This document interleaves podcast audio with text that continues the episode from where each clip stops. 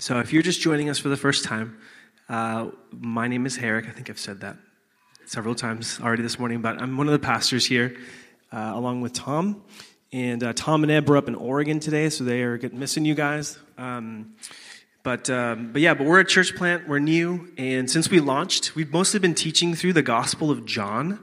Uh, but we've taken breaks uh, here and there. We've done a series on our values. We've done a series on uh, how to steward our finances. And recently, this month, we've really kind of focused in on Christmas, and we did an Advent series, which actually I thought it was great. I really enjoyed it, and it all kind of culminated with uh, a Christmas party last weekend. So if you were there, I'm still thinking about that chicken uh, that we had. I thought it was amazing. It was thank you for everyone that was there that helped put to put this on. Jules, Paul, Lindsay, everybody. Uh, thanks for everybody that was there early to help set up. it was really fun. So for today, um, we're not going to jump back into the John series. I actually have kind of a special message that I think God put on my heart for our church. So before I dive in, let's go ahead and pray. Uh, Father, thank you for this morning. Thank you that we get to meet with you. Thank you that we get to hear from your word. God, please speak to us individually and corporately. Please help us to hear uh, your message. Please don't let us leave here unchanged. God, but please make this message uh, come alive in the hearts of all, myself included. I'm going to pray all this in Jesus' name. Amen. All right, so tomorrow is New Year's Eve, which means that 2019 is basically upon us, and this is one of my absolute favorite times of the year. I love this. We got a little a little uh, New Year's tradition. My wife Heather and I, where we'll sit down, we'll grab a. We have like one journal that we only I think bring out once a year on New Year's, and we'll kind of reflect on the last year and kind of write down all the things that we're grateful for, all the, the kind of celebrations and all the challenges that we've experienced in the last year. And this one's been a big one for us. We moved just a lot of life change and transition. And we've just seen God do some pretty amazing things. So I'm really excited about that. So I love like reflecting and looking back. Um, I also love like looking ahead to the next year. That's one of my favorite things to do. I love setting goals and resolutions. Uh, there's certain types of people that probably don't like doing it. Uh, maybe you're just kind of like, well, I'm probably not going to follow through with this anyway, and just don't do it. Or some of you might get actually really excited about it. I'm in that camp. I get like super excited thinking about the next year. And so far, I have one goal for 2019, and I was thinking about it, kind of praying about it, and I really want to grow in helping to helping people by challenging them uh, biblically. So by challenging them, I don't mean like putting them down, shaming them, making them feel bad about themselves, but I mean like gently speaking to people's lives when I see that there's something missing. There's like an element of like the life of Jesus, the way of Jesus, the gospel that's just missing. So I want to grow in that. I typically tend to not do that so well. I get afraid of what people think, and I think it kind of it makes it harder for me to like really love people well. So I want to grow in that. I actually want to invite others to do the same for me because I actually need to be challenged and confronted too. So that's like my one big goal so far for 2019. I'm still working out what that specifically looks like, but that's something I really want to do this year. So I love that. I love setting goals, and I'm sure that I'm not the only one in this room that loves to set goals or is even thinking about maybe having a New Year's resolution this year. So I wanted to ask one question as we start this today. Uh, for you personally, as you think about 2019, the year to come, is there anything you want to change grow in, or accomplish in 2019? Is there anything you want to change, grow in, or accomplish?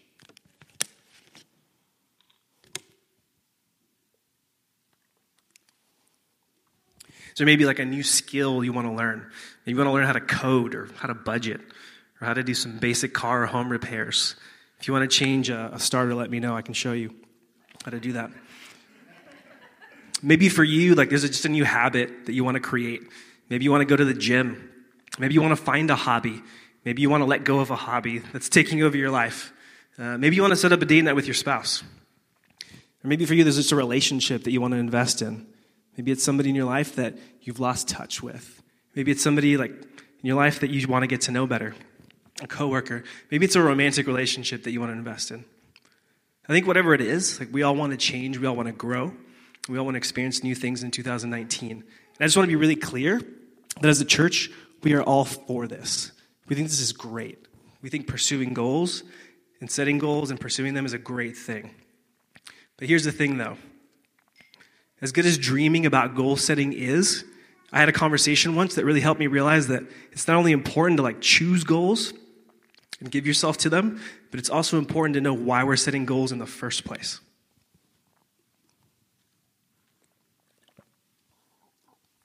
Going to be drinking a lot of water today, just a heads up.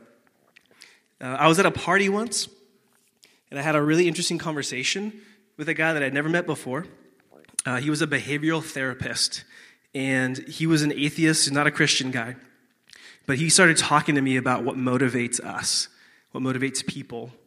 And he shared this framework for human motivation with me that he uses with his clients. It's called SEAT. Has anybody ever heard of it?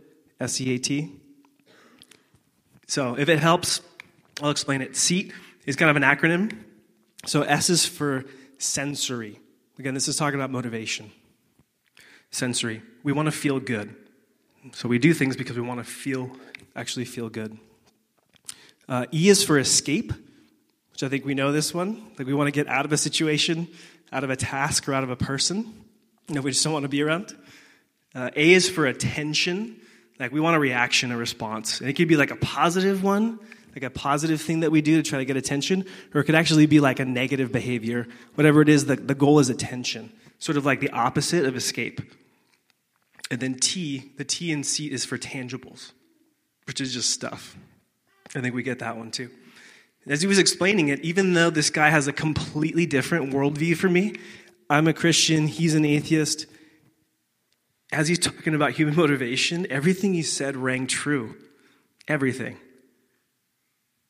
And it made me feel really uneasy because I started to think about the fact that if I'm motivated by seat, it means I'm often doing things for myself, not for the benefit of other people. And I think this can be true for all of us. This isn't just like me struggling with this. This is the temptation that I think all of us face. Think about, like, let's get specific. Do you desire a great career, money, achievements, accolades, experiences, relationships, a family, ministry, good looks? And do you want it because you want to feel good about yourself and prove your worth? Even I was thinking about it, even the desire to escape, it can be another way of seeking to prove yourself. So, for example, take someone who changes jobs, just like bounces from one job to another, or someone who bounces from one church to another because they don't feel valued and they just keep moving on until they find like a place where somebody will value me, somebody will actually notice me, somebody will approve of me. So, by, at the end of the day, I think we're all motivated by something, and especially as we're thinking about 2019, setting goals. And I think seat is often, uh, it helps describe why we do what we do. We try to prove ourselves in different ways. I think this can be true for those of us who are Christians and those of us who are not Christians. Who are not necessarily, if you don't describe yourself as a follower of Jesus, this is true for you too. But today, basically, I want to spend this morning talking about the fact that trying to prove ourselves is not the only motivation that we have. I want to think with you guys, as I've been thinking about it for myself, what if we weren't motivated by what other people thought of us or by money? What if we were motivated by something better? I think this is totally possible. And I feel like God put it on my heart to share some scripture with you this morning. And I think it can help us to find greater freedom from trying to prove ourselves through what we accomplish and totally really start to help us to be free to really love people so if you have a Bible, turn over with me to Romans 3:21. If you don't have one, it should be up on the screen. Romans is my favorite book of the Bible. It's not necessarily the, the most exciting book of the Bible. Uh, it's not as exciting as Genesis or Exodus or one of the Gospels. It can be a little bit dense, it can be a little hard to understand. I feel like you need a dictionary when you're reading it you need a biblical dictionary when you're reading it, but I think Romans gives us an incredible high level view of the Christian life. And according to Romans, humanity's biggest problem is sin. And so, what is sin? Well, sin causes us to curve in on ourselves at the expense of God and other people, as the early church father Augustine famously said. So if you start to read the letter to the Romans, you'll notice that there's a very clear flow. So at the beginning, there's like this curving in on ourselves, and then there's these, this disastrous kind of consequence that comes from it. If you've ever read it, the first two, three chapters of Romans are really intense because they detail the disintegration of our character, our relationships, and even the creation itself because of sin. And so Paul explains that everybody sinned. Specifically, we're curved in on ourselves in, in two ways. We're turned in on ourselves through religious self righteousness or irreligious self indulgence. Religious self righteousness or irreligious self indulgence. I think I've got a slide. Yep. So, religious self righteousness. This is sort of like using God and His name, His word, His commands to achieve self salvation, to kind of prove ourselves to Him and other people, as the Jews were prone to doing through obedience to the Old Testament law. Or there's irreligious self indulgence. This would be like the people outside of, of the church, all of whom have a sense of God. Paul's really clear about that. Everybody knows about God by nature. Everybody. But with, with those who indulge in, in or those who are religiously self indulgent choose to ignore God and the fingerprints He's left all over creation to point us back to Himself. So there's religious self righteousness and then irreligious self indulgence. Those are the two ditches that humanity basically falls in, according to Romans. And Paul basically tells, tells us as you're reading it none of us is right with God based on our merit or our religious pedigree. So as I was thinking about it, this like specifically means that like Sunday school standout Sally and Satanist Steve down the road are pretty equal ground in the judgment. If they plan to bring their own resume to God's judgment seat. Why? Why is that? What, what, what will their resume say? Sin. So, the big question that Paul's now about to tackle is how can sinful people and this would include the religious, self righteous, and then how can sinful people, the religious, self righteous, and then the, the irreligious, self indulgent be accepted by a just God? So we're going to have to read Romans 3 21 to 26. And I think they'll be up on the slide. So let me preface this by saying these verses are a little bit tough to understand, especially the first few times that you read it. There's a lot of uh, scholarly ink spilled over these verses. But I'll just define some terms as I go and then unpack some key themes later. Here we go. Verse 21. But now the righteousness of God, so this is God's saving justice on behalf of his people, has been manifested apart from the law, because the law can only condemn us. Although the law and the prophets bear witness to it, so, in other words, the Old Testament itself prepared us to look beyond the law of God for salvation. Verse 22 The righteousness of God through faith in Jesus Christ for all who believe. For there is no distinction, for all have sinned and fall short of the glory of God. So, Paul's been making his point all along that everybody's a, everybody's a sinner through religious performance or through, through irreligion. But he's about to say something that he has not said at any point in his letter up until this point. Verse 24. Here's the pivot. Here's, the, here's where everything changes. So everybody by nature has sinned and fallen short of the glory of God. Verse 24. And are justified by his grace as a gift through the redemption that is in Christ Jesus, whom God put forward as a propitiation by his blood. Big word. We'll, we'll go back to that one to be received by faith. This was to show God's righteousness. Because in his divine forbearance, he had passed over former sins. God did not immediately punish every sin. And it was to show his righteousness at the present time, so that he might be just and the justifier of the one who has faith in Jesus. There is this human problem that we have that God is just and that we are not that God is holy and that we are not. So it's like, how can God be just and not condemn us all. That's a big tension in the letter of the Romans. And then Paul's just basically told us how it's possible for him to be just and the justifier of the one who has faith in Jesus. And it's through Jesus' blood, it's through what he did for us on the cross. There's a ton here. There's way more than I can cover in detail. If you have questions and want to nerd out on theology, hit me up afterwards. We can chat. But I basically want to give you my summary of this passage, which, if you're taking notes for today, here's my first point and the big idea uh, with this passage. It's this We're justified not by what we do, but by what Jesus did. We're justified not by what we do, but by what Jesus did.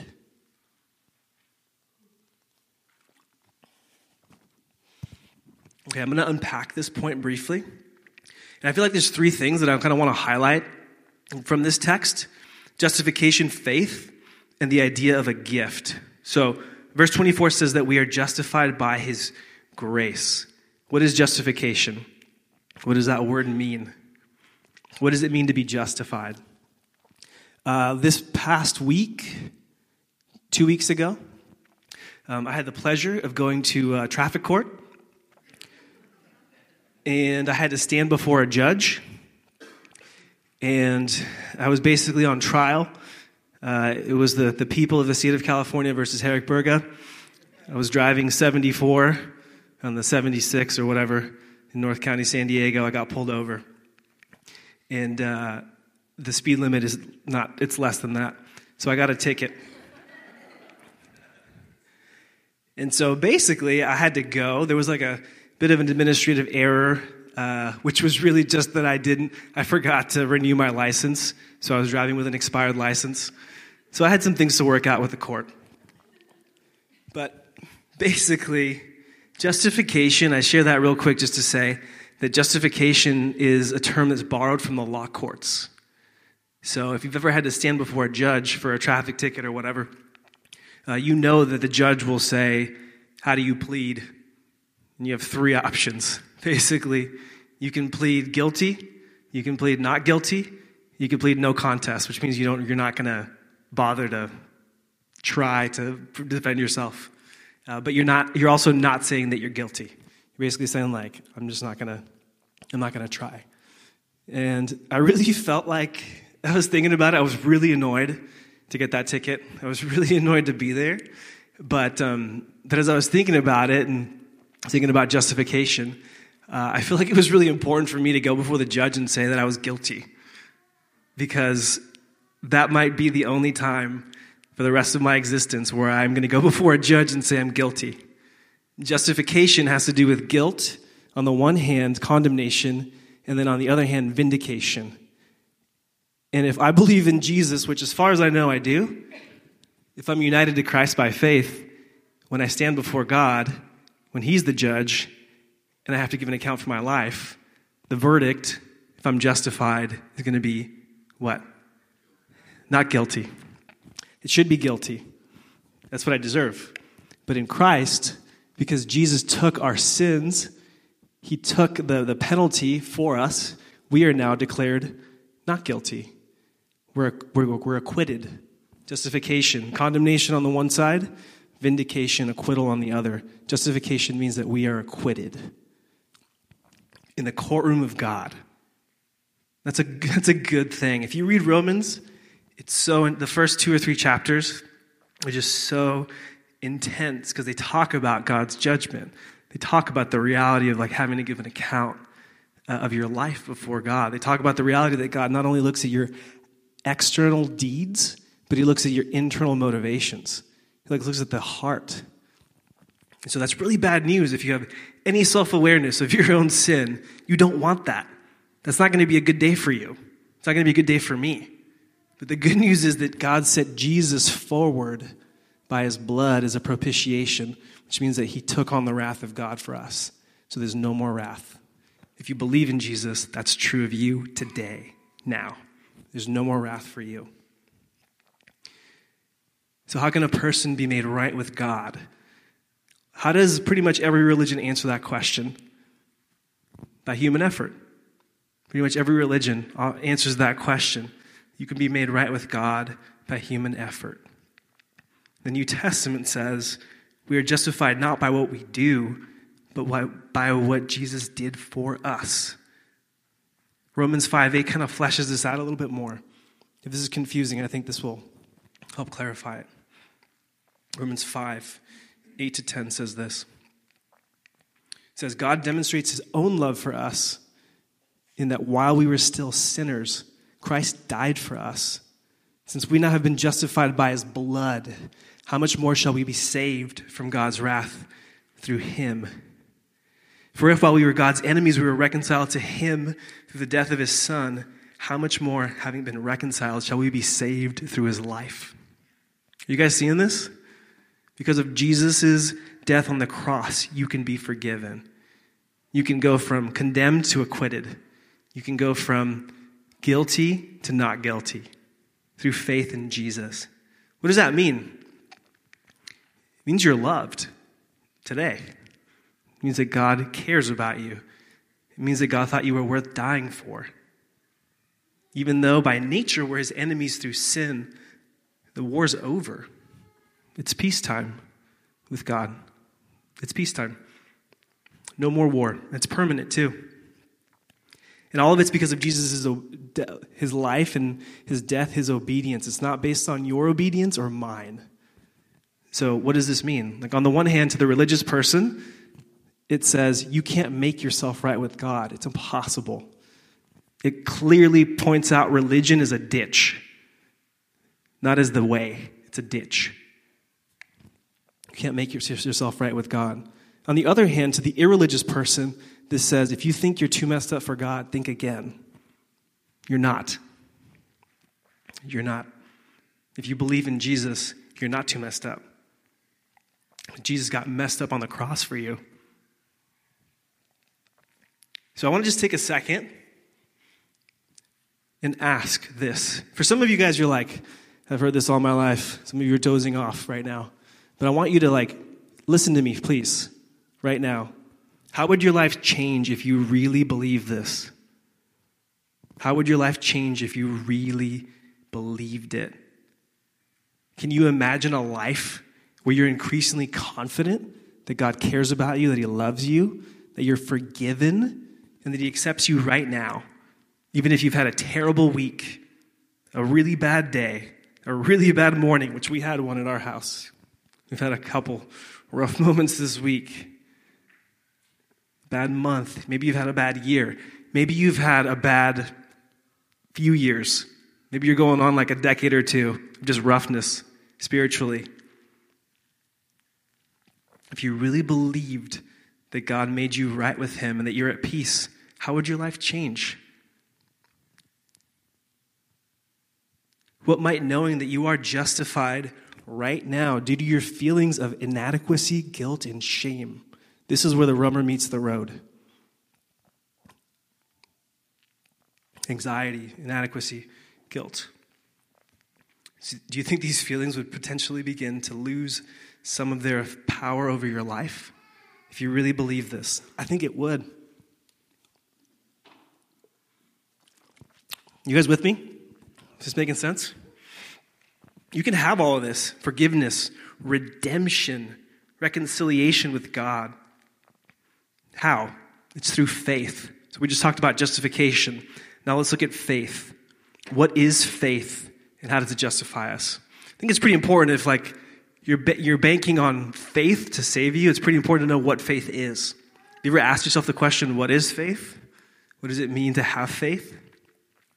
New Testament faith, simply put, is confident trust in God's salvation. We'll say that again. New Testament faith, simply put, is confident trust in God's salvation. So there's some verses here that help flesh this out. Romans 4, verses 3 to 5. We've got them up here on the slide. Romans 4, verses 3 to 5 says this What does the scripture say? Abraham believed God, and it was counted to him for righteousness. I'll explain what that means in a second. Here's the part that's actually pretty clear. Now, to the one who works, his wages are not counted as a gift, but as his due. To the one who does not work, but believes in him who justifies the ungodly, his faith is counted as righteousness.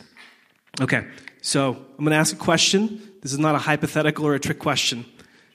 If you work 40 hours a week and you make $10 an hour, how much money do you make per week? 400. Thank you. My wife is great at math. You earned it. That money is yours. Nobody can take it or touch it. It's yours. You're free to do with it what you want. We get that. It's called working, it's called life.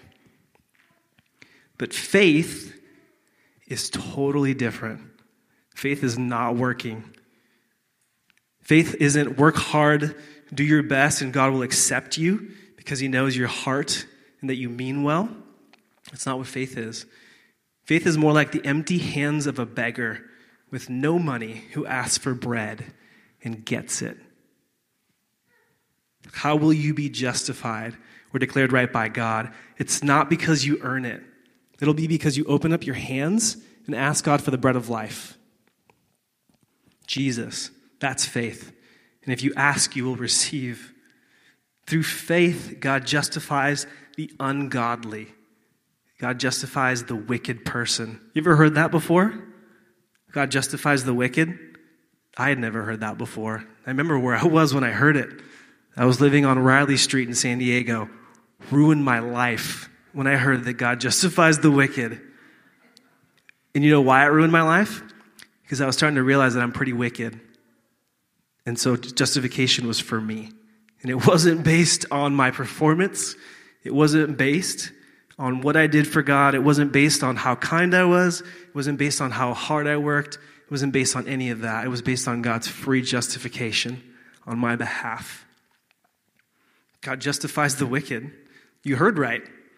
It's a scandal if you really get it, because God is just and He's the judge of the whole world. But Jesus changes everything.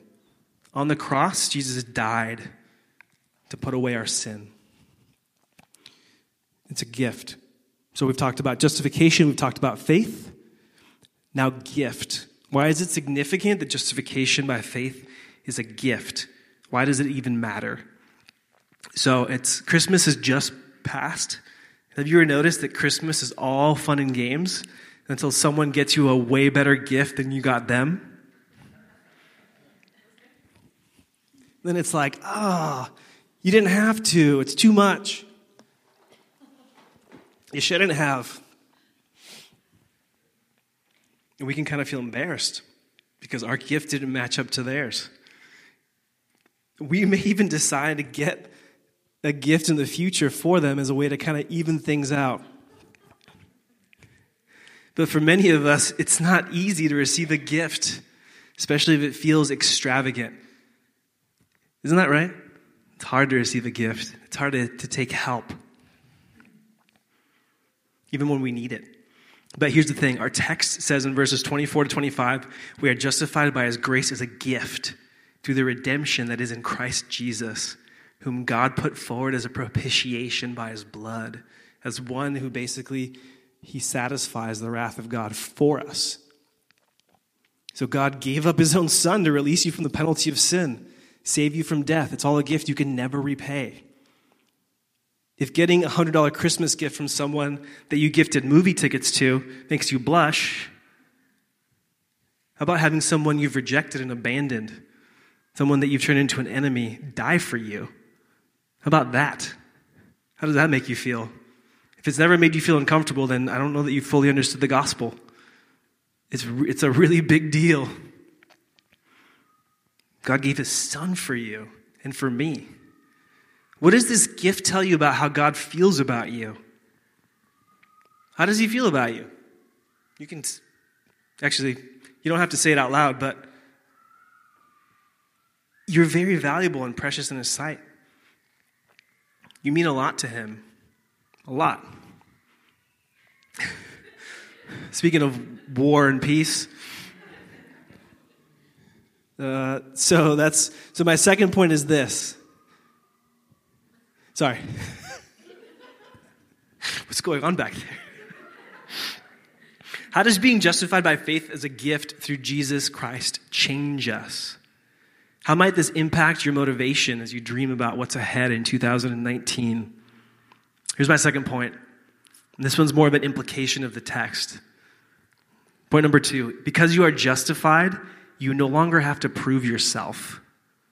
Because you are justified, you no longer have to prove yourself.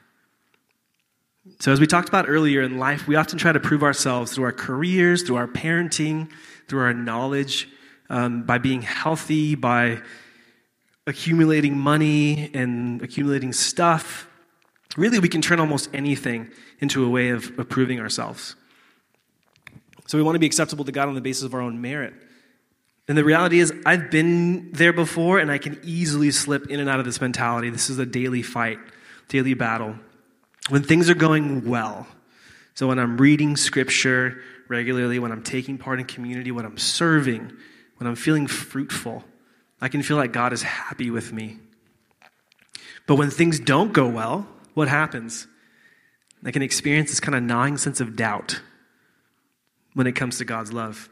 If I've messed up recently or sinned, I can start to wonder how does God really feel about me? Is he mad?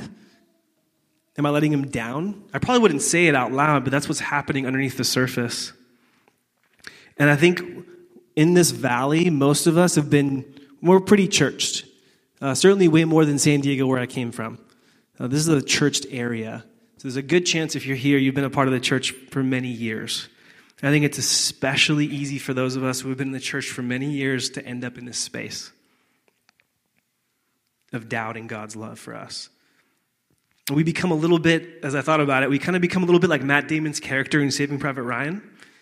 Has anybody seen that movie? Yeah. Uh, if you've not seen the movie, there's a lot of blood and a lot of F bombs. So if that bothers you, you may want to hold off on it. If you're not bothered by it, though, it's a great flick. It's about a rescue operation during World War II to take one man, Private James Ryan, who's played by Matt Damon, a young Matt Damon. Uh, they want to take him out of harm's way. And the reason they want to do that is because all his brothers died in battle. I think he had three or four other, I think he might have had four brothers. All of them died in World War II, so they had to take him out because they didn't want the family to be left without any children. They didn't want uh, their mother to, to have to bury all their, their sons. So, uh, this might not sound too crazy to us today. It's like, how hard can it be to find one guy? Uh, but this is 1940 something. It's extremely hard to find one guy. Extremely. Uh, you couldn't just like pick up a cell phone and call uh, whatever. They just didn't. They, they, it was really challenging to find people. So they had to send a team. So Tom Hanks who plays Captain Miller, basically leads a rescue effort. So he takes like eight guys with him, and they go through Europe to find this one dude. It's a really amazing movie. A lot of them end up dying along the way. They sacrifice their lives to get this one guy out. And so, in the dramatic end of the movie, spoiler alert, it's been out for 20 years. You'll have to forgive me. They find Private Ryan. They find their guy. Yeah, believe it. They find him. But the twist is Tom Hanks, who leads this on this, this group of people, gets shot. And so he, he's laying basically in his own blood, he's dying here in this last scene. Does anybody remember what Tom Hanks says to Matt Damon? Earn this. It's like he's dying, you know, you know, Woody from Toy Story. He's like, he's bleeding out. It's really intense. And he's like, James, he can barely get the words out. James, earn this. Earn it. And then he dies. And we would never say this. We wouldn't. We would never acknowledge this out loud. But a lot of times we think that's what Jesus did for us. That he died for us and now that we have to earn it. A lot of water. Earn this. Like we have to earn it through our devotion. Like we have to earn it through our service or obedience. Like we have to earn it by being perfect. Here's the good news.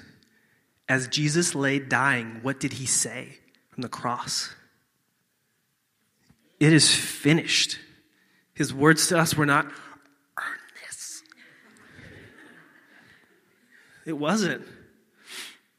His words to us were, it is finished. It's done. The one and only sacrifice for sin, done. For you and for me. I love this quote. Pastor Tim Keller said, said this Your best achievements have done nothing to justify you before God, and our worst failures do not exclude you. This is the new reality that we live in as disciples of Jesus. You don't have to earn anything.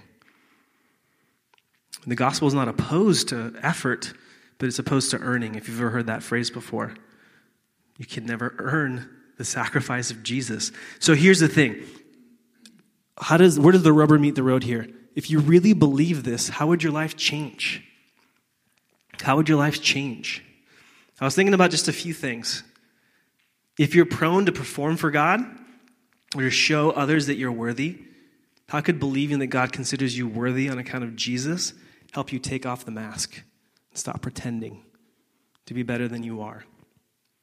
Or like you have to earn this. If you're prone to judging others or putting them down, in light of Jesus' free grace, would you commit to no longer judging people? Because you're not judged. Instead of judging others, you could learn to commit to gently and compassionately walk alongside fellow strugglers, letting your own struggles and God's kindness towards you and your struggles soften your heart and also warm it to the plight of other people. Is this making sense? If you're prone to overworking, could believing God accepts you today as you are help you to rest? Like, really rest to just stop and take a nap. Sometimes that's the most spiritual thing you can do. Just take a nap. Put the tools down, close the laptop up, just put it away and take a nap. If you're prone to perfectionism, could knowing God's work was perfect and it's credited to you help you relax and obsess less? I think it can. And the last thing if you're prone to downplaying your sin or defending yourself or hiding from people, or you're prone to exaggeration, could knowing that our sin sent Jesus to his death help you to be honest about where you're at? About how you're struggling with sin? Could this help you be more open to correction from other people? And ultimately, would you want to take steps to leave sin behind? not just sit in it, not defend it, not build a moat around your sin so that no, nothing can get in, nothing can come out, just sin on top of sin, you know? I thought we just bring the moat down or whatever. You guys know what I mean. Design's not my thing. So, to summarize, point number two because you are justified, you no longer have to prove yourself to God. His word to us is not earn this, it's, it's finished. So, my third and final point is where we're going we're going to end. Because we have nothing left to prove, we're free to love God and other people. Because we have nothing left to prove, we are free to love God and other people. I love this. You've probably heard this passage before. I had never read it out of the NLT. Uh, but Ephesians 2 8 to 9 says, God saved you by his grace when you believed. And you can't take credit for this, it's a gift from God. Salvation is not a reward for the good things we've done. So none of us can boast about it. But here's, I love this. For we are God's masterpiece. Did you know that you're God's masterpiece? Created for good works. So we can do the good things He planned for us long ago. God saved us for good works, not by them. I'm going to say it again. God saved us for good works into a life of doing good, not because we've got a life of doing good down and we've built a resume He saved us for good works, not by them. So, this is where I think we can get practical.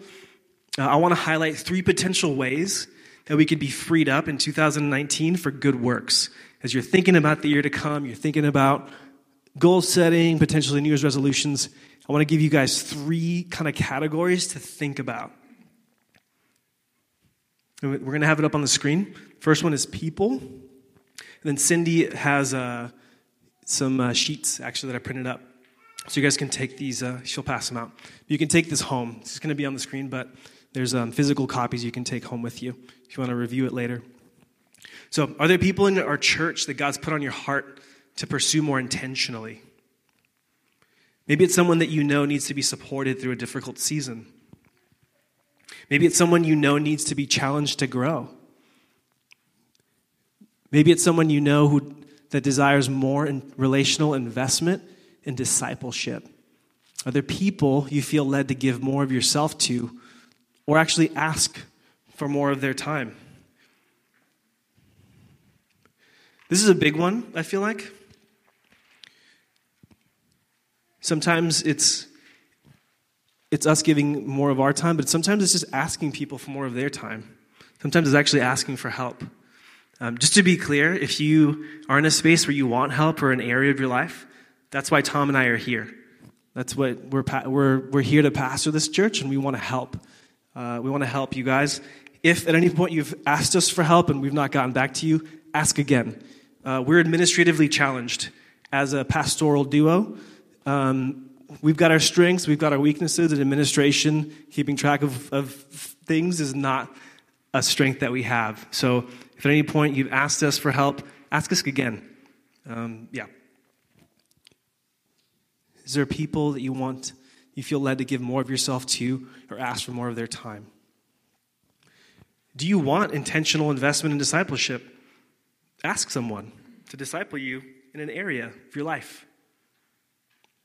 Um, are there people outside of the church that God has put on your heart to love more intentionally? You know, maybe there's a coworker, or a neighbor, or a friend, or a barista, or another parent you met through a group or playtime. Maybe God's opening a door to share the love of Jesus in practical ways to them. And then I just threw this one in here because I need this one. Do you need to set up a regular date night with your spouse and ask others for help? Love you. So that's people. By the way, these, these are just meant to um, help you th- think. These are just ideas.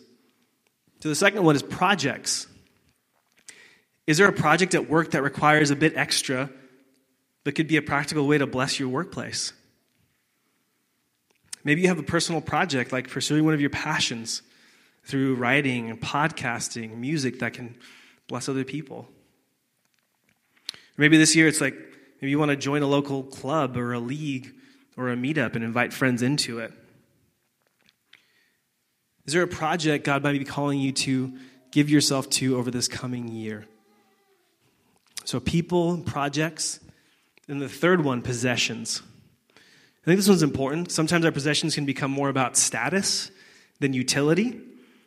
And I really feel like God's going to invite some of us this coming year to give some possessions away to others who might benefit from them more than we do. So, some questions. Are there possessions you might be able to use to bless others in 2019? Is there an extra bedroom you could free up to host someone from the church for a season? Is there an extra car you don't use much that someone else might really benefit from having? Is there extra money in an account that you can use to bless others who are struggling financially? What possessions might you be able to use to bless others in 2019? By the way, if you if the third one really rings resonates with you, uh, I want to encourage you to talk to Royce and Allison. This is an amazing couple from Uptown. Uh, they, I was a pastor on staff. I was with Royce pastoring in Uptown for several years, and they are the most uh, generous people with their possessions I've ever met. And so, if you want prayer, go talk to them, ask for prayer. Um, yeah, love them. They've they've helped me to start thinking about this really specifically in some amazing ways. So they're here and can talk to them today. They're visiting from Uptown. So there's obviously a bunch of things that I just mentioned, And the point of this isn't to overwhelm you. The point of this isn't to make you feel like now I got to do a bunch of stuff in 2019. Um, we're free. Hopefully, if you take anything away from this message, is that we're free from needing to accomplish things to prove ourselves. So that's not the point of this list. Um, at the same time, we're also free to pursue good works in 2019. So this is meant to hopefully help you and help get, help you to think creatively. So I want to call the worship band back up. I'm going to close. And I really want to encourage you to think about this question. I think we'll have it up on the screen. What changes would you make if you knew you didn't have to prove yourself to God, others, or yourself in 2019? What changes would you make if you knew you didn't have to prove yourself to God, to other people, or to yourself in 2019? Obviously, I just gave you guys some ideas as far as people and projects to invest in and potentially possessions that you can use to bless others. But I wanted to share just a few more things. We're a church plant. We're just in the beginning stages of our life together as a family. And there are some things that are going to take time for us to start really establishing a culture. But I think in light of this message, I think God's really inviting us to do certain things, to like be to start thinking about things. Like for example, if it's true that you no longer have to prove yourself to God or other people, would you be willing to start confessing sin to others in a like ongoing, regular way? Because your identity is not based on your failures, it's based on Jesus' cross.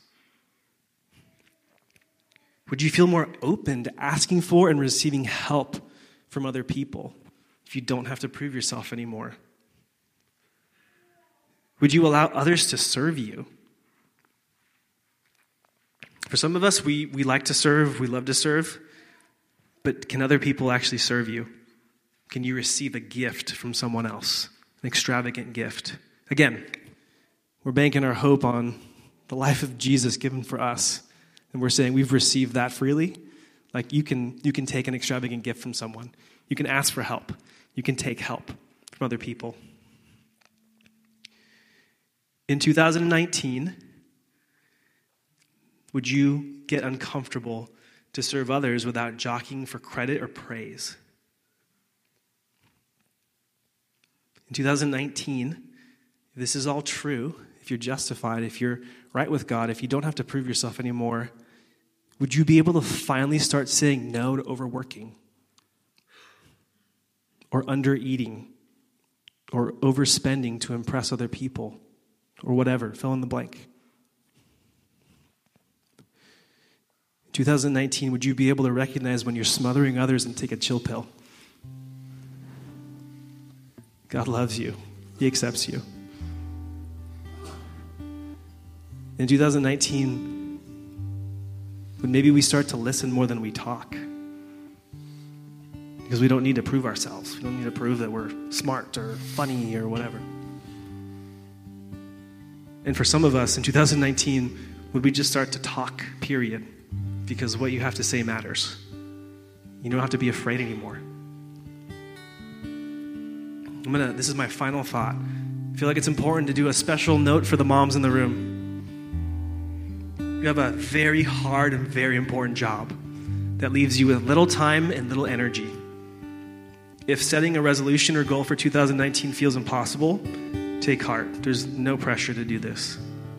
In this season, if all you can do is hold on to Jesus, and take care of your little ones, that's a win. Straight up.